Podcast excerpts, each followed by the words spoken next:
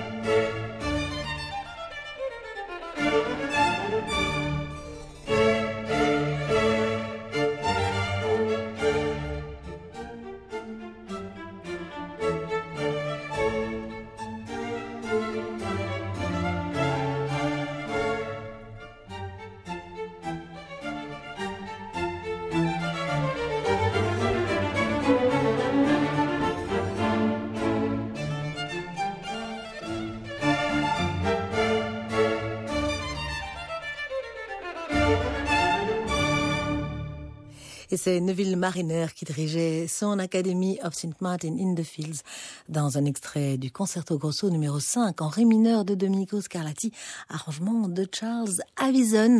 Juste avant eux, nous écoutions un poème de Anna de Noailles, un extrait de son offrande à la nature.